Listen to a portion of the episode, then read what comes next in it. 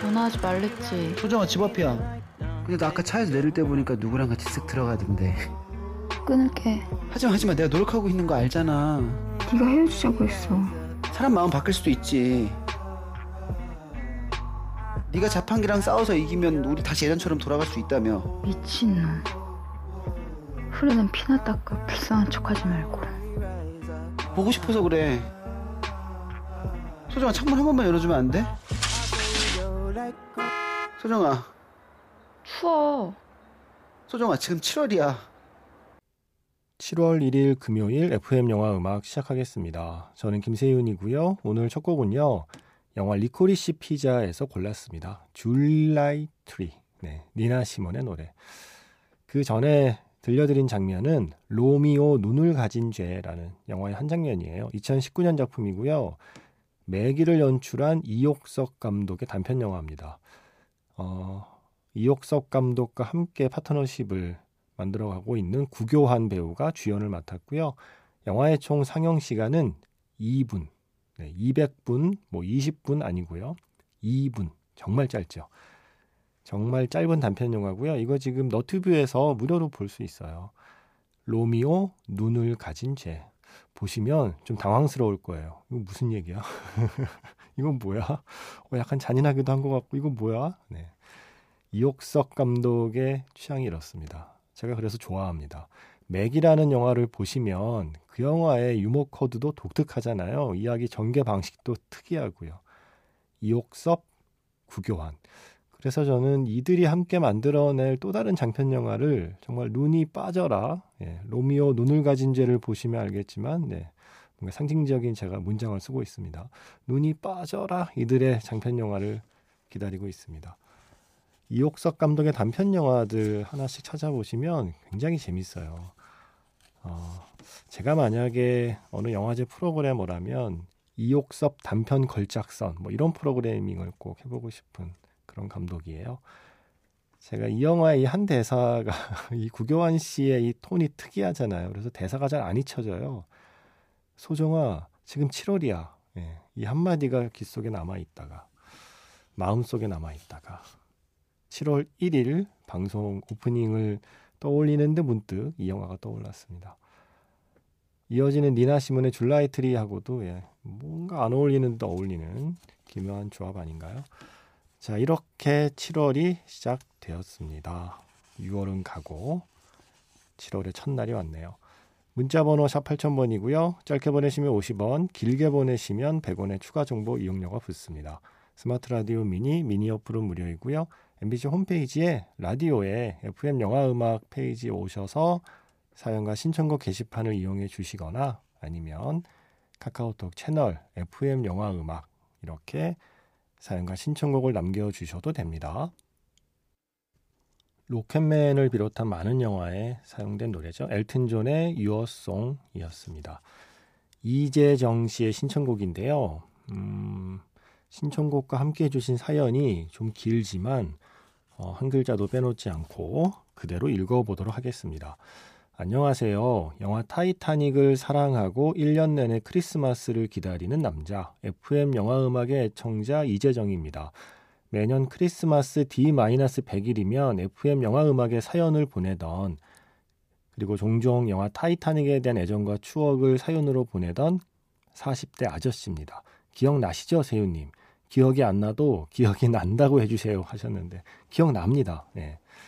저는 사회복지시설에서 근무하고 있습니다. 평소 음악 감상을 취미로 삼고 있는 저에게 라디오 정치는 큰 즐거움 중의 하나입니다. 2018년 여름 휴가 중에 어느 날 여느 때처럼 라디오와 함께 했습니다. 한 청취자의 사연이 소개되었고 곧이어 청취자의 신청곡이 이어졌죠. 지금은 그게 정확히 무슨 사연이었는지 무슨 곡이었는지 기억나지는 않는데요. 다만 평소 제가 좋아했던 곡이라는 건 기억이 납니다. 그런데 그 곡이 그날만큼은 새롭게 들리더군요. 그때 불현듯 이런 생각이 들었습니다. 그래, 누구나 자기만의 이야기가 깃든 음악이 있다.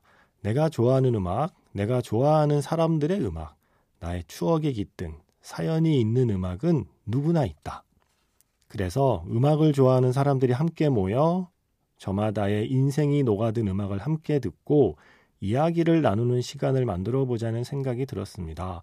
그래서 2019년 1월 저희 복지시설을 이용하는 분들과 그리고 직원분, 신부님, 봉사자 등이 함께 모여서 음악 감상 동호회 유어송 당신의 음악을 들려주세요를 만들었습니다.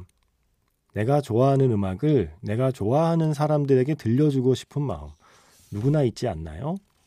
저는 FM 영화 음악의 애청자답게 그 유어송 모임에서 주로 영화 음악을 많이 소개했습니다. 이제 곧 90세를 바라보는 한 회원님은 고향에 대한 그리움을 노래로 대신 표현하고 또 어느 회원님은 먼저 세상을 떠난 배우자가 좋아하던 곡들을 소개하며 눈물을 글썽이곤 합니다. 50대 그리고 60대 회원님들은 80년대 대학가요제 히트곡들 그리고 조용필, 이선희의 곡들을 소개하며 화려했던 청춘을 이야기하기도 합니다. 고향을 떠나 낯선 땅 한국으로 오셔서 한평생 사랑과 봉사, 희생을 실천하고 계시는 신부님은 우다지켄 콜로레탄 음, 이런 노래를 통해서 고향의 가을을 추억하기도 합니다. 이렇듯 유어송 모임을 통해 평소에는 꺼내놓기 힘들었던 나의 이야기를 음악을 통해 이야기하고 함께 웃고 울며 서로 위로하고 격려하고 지지하는 공감의 시간을 통해 기운을 얻고 치유를 받기도 합니다. 덤으로 지금까지 몰랐던 수많은 명곡들을 알게 되기도 하지요. 바로 그 유어송 모임이 곧 2022년 7월이면 40번째를 맞이하게 됩니다. 40번째 모임을 맞이해서 저희 회원들과 함께 오래도록 추억할 수 있는 멋진 기념 선물이 무엇이 있을까 고민하다가 FM 영화 음악이 떠올라 이렇게 사연까지 남기게 되었습니다. 세윤님, 유어송의 40번째 이야기를 축하해 주실 거죠? 신청곡은 저희 유어송과 같은 제목의 곡, 영화 로켓맨 영화에도 쓰였던 엘튼 존의 유어송 부탁합니다. 하셨어요. 그러면서 추신 세윤님의 인생 음악은 무엇인가요? 혹시 한 곡 소개해 주신다면 유어송 모임에서 우리 회원님들과 함께 듣고 싶습니다. 하셨어요. 아, 부담되는데요.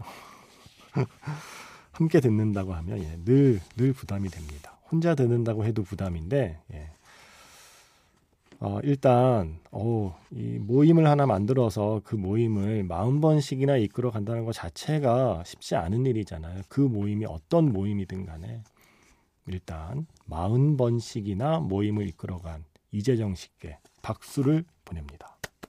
네, 수고 많으셨습니다. 대단한 일을 하신 겁니다. 어, 어떤 사람들이 음, 어떤 목적을 갖고 마흔 번씩 모인다는 건 쉬운 일이 아니거든요. 그런데 더구나 그 모이는 이유가 서로 좋아하는 음악을 듣고 내가 좋아하는 음악을 내가 좋아하는 사람에게 들려주고 싶은 마음에 마흔 번씩 모였다는 게 더 좀 근사하게 들립니다. 어, 어, 저도 궁금하네요. 그 플레이리스트들이 궁금합니다. 어떤 곡들이 어, 소개가 되고 또 그 곡마다 어떤 사연이 있는지 지난 마흔 번의 플레이리스트가 궁금해지는 사연이었고요. 아, 근데 인생 음악은 저 이거 못 고릅니다. 예, 저 인생 영화 물어보면 100만 22편이라고 말하는 것처럼 인생 음악 물어보면 100만 22곡이 있겠죠. 그런데 뭔가 인생의 어, 중요한 순간에 예, 주, 인생의 어떤 순간에 좀 중요하게 기억될 만한 음악은 물론 있겠죠. 음, 뭐 이럴 때 주로 이제 꺼내는 게 저는 아, 좀 지겹겠다. 방송 들으시는 분들. 네. 남미로 예, 6개월 배낭여행 떠났던 거 밖에는 자랑할 게 없는 인생이라 저로 하여금 음, 김세윤의 상상이 현실이 되도록 만들어준 영화 모터사이클 다이어리와 그 음악들을 아무래도 언급하게 되겠죠. 구스타보 산타올라야의 그 음악들 De Ushuaia a la Quiaca 예, 뭐 결국 이 노래가 되겠네요. 여행 갔다 와서 라디오 작가 하게 되면서 제가 일하고 있는 프로그램의 시그널 음악으로 또 쓰게 됐으니까요. 어, 아마도 뭐 인생 음악 굳이 한 곡만 고른다면 아마도 그 곡이어야 할 것 같습니다. 왜냐하면 그 곡에 어, 얽힌 이야기가 많기 때문이에요. 그 음악 자체가 최고다. 네, 내 인생의 음악은 이거 하나다 이런 의미가 아니라 음, 모터사이클 다이어리의 음악을 틀었을 때 제가 할 얘기가 가장 많다는 뜻인 거죠. 어, 멕시코에서부터 브라질에 이르기까지 제가 거쳐갔던 그 수많은 음, 나라들과 지역과 거기서 먹었던 거 사건 사고 거기서 만났던 사람들 뭐 이런 이야기들을 끝도 없이 할 수 있으니까 저의 인생 음악이라면 모터사이클 다이어리 사운드 트랙 전체가 아닐까 하는 생각을 해봤어요. 음, 마지막에 이 바로 이 음악 데우시아야 알라키아가 흐르면서 체게바라가 되기 전에 에르네스토 게바라가 여행 중에 만났던 사람들의 얼굴이 화면에 한명 한명 뜨잖아요. 여행은 그런 것 같아요. 여행 지나고 나면 결국 사람의 얼굴이 떠올라요. 음, 멕시코에 처음 내렸을 때 저희가 미국 공항에서 환전할 때 그게 직원의 착오인지 일부러 그랬는지 모르겠지만 멕시코 돈을 잘못 환전해 줬어요. 어, 이미 사용이 끝난 그 화폐 개혁을 해서 이제는 사용하지 않는 돈으로 환전해 준 거죠. 아무래도 일부러 그런 것 같은 의심이 들긴 합니다만 어쨌든 멕시코 공항에 처음 내려서 낯선 곳에서 지하철역에서 그 돈을 쓸 수 없게 되었을 때 완전히 예, 소위 말하는 멘붕이었거든요. 그런데 옆에 서 있다가 쓱 자신의 돈을 내밀어서 우리의 지하철표 두 장을 끊어주신 아저씨가 있습니다. 어, 그 아저씨 정말 생명의 은인 같았어요. 여행에서 처음 만난 현지인이 그런 기억을 주었기 때문에 이후 내내 6개월 동안 좋은 기억이 생긴 게 아닌가라는 생각도 하게 돼요. 뭔가 수호천사 같은, 네. 정말 천사가 잠깐 사람으로 변해서 그런 친절을 베풀고 간 것만 같은 그래서 멕시코에서 처음 지하철을 타는데 저 건너편 플랫폼에서 우리를 향해서 엄지를 치켜 세운 다음에 손 흔들던 그 아저씨가 제 여행의 첫 번째 기억이거든요. 음, 그렇게 시작된 여행이라 좋은 사람 저는 많이 만났어요. 운 좋게. 전에도 말씀드렸나요? 콜롬비아. 예, 콜롬비아 보고타에서 우리로 치면 마을 버스 정도 되는 차 안에 사람이 가득 찼었고 저희는 또 커다란 배낭을 메고 타고 있었는데 어, 내릴 곳을 잘 몰라서 기사님께 여쭤보니까 바로 여기라고. 그런데 운전석에서 뒤를 돌아보니 어느새 모세의 기적이 일어난 거죠. 순간 어 어떻게 내리지 했는데 뒤를 돌아보니 그 백팩하던 버스 안에 길이 생겼어요. 사람들이 그 얘기를 듣고 일제히 길을 만들어서 저희가 뒷문으로 내릴 수 있게 통로를 만들어 준 거죠. 그래서 저희가 그 통, 그 뒷문으로 내리고 나서 버스를 돌아보는데 버스 차창에 그 수많은 얼굴들이 모두 미소를 짓는 얼굴들이 뭐 무슨 꼭 몰래카메라처럼 우리를 향해서 다 손을 흔들고 있는 거예요. 와, 제 여행에서 가장 잊혀지지 않는 풍경 중에 하나. 그러니까 이런 식으로 이런저런 할 얘기가 많아서 저의 인생 음악은 모터사이클 다이어리가 될 것 같습니다. 다시 한번 Your Song 모임, 40번째 모임 축하드리고요. 모터사이클 다이어리에서 구스타보 산타올라야의 스코어 De Ushuaia a la Quiaca 저랑 같이 들어주세요. 모터사이클 다이어리에서 구스타보 산타올라야의 De Ushuaia a la Quiaca 먼저 들려드렸고요. 이어서 영화 원스에서 Falling Slowly 글렌 한사드하고 마르케타 이글로바의 노래요. 그리고 지금 끝난 곡은 영화 플레이에서 메이트의 플레이였습니다. 원스 이 팀 스웰 시즌 내한 공연 저 갔었거든요. 그때 로비에서 공연하던 메이트도 봤고요. 그러다가 예정에 없이 이 메이트가 스웰 시즌 무대에 올라오는 그 현장에 제가 있었거든요. 음, 뭐랄까요. 어, 아까 인생 음악 얘기하면서 어, 음악 선곡하고 자기 인생 이야기 한다는 그 Your Song 모임을 한번 차용해 봤어요. 제가 모터사이클 다이어리 음악 들려드리면서 어떤 생각을 했냐면 제 인생이 그 남미 여행을 가기 전과 후로 나뉘거든요. 가기 전에는 저 주간지 기자였고 라디오 게스트였는데 여행 갔다 와서 제가 동경하던 라디오의 작가가 됐어요. 그러다가 지금은 심지어 DJ도 하고 있잖아요. 뭔가 인생의 분기점이 되었죠. 어, 마치 음, 스웰 시즌의 공연이 열리는 로비에서 어, 그냥 깜짝 공연을 하던 메이트가 직접 무대에 오르는 그 스웰 시즌의 무대에 오르는 그런 일이 일어난 것처럼 저에게도 그러한 변화가 일어난 거죠. 먼 발치서 구경하던 곳에 제가 이제 서 있습니다. 제가 가끔 그런 식으로 예, 혼자 자랑하곤 했거든요. 관광이란 말이야. 낯선 풍경을 보러 가는 거고 여행은 그그 낯선 풍경의 일부가 되는 거야. 라고. 남미 좀 갔다 왔다고. 예. 되게 잘난 척 했던 생각이 문득 납니다. 어, 그 전까지 라디오는 저에게 멀리서 바라보던 풍경이었는데, 이제 제가 그 풍경의 일부가 되어 있는 게 신기하기도 해서, 음, 뭔가 그런 상징적인 음악으로 원스의 음악, 그리고 메이트의 음악까지 이어 들어봤습니다. 자, 임현주 씨의 신청곡 듣겠습니다. 한스 짐머의 Time이요. 인셉션의 그 마지막 곡이요. 오랜만에 듣고요. 영화 자판기에서 만날게요.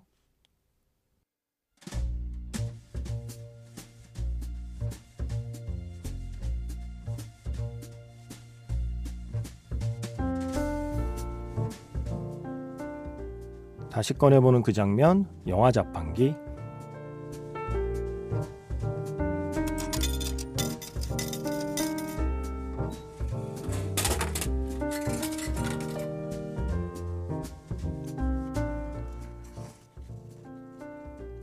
다시 꺼내보는 그 장면, 영화 자판기. 오늘 제가 자판기에서 뽑은 영화의 장면은요, 영화 샤인에서 한 장면입니다. 데이빗 헬프갓이 무대에 오릅니다. 자신의 아버지가 그토록 원하던 라흐마니노프의 곡을 연주하기로 합니다. 모든 것을 쏟아부은 혼신의 연주. 청중은 환호했지만 그는 쓰러지고 말았습니다.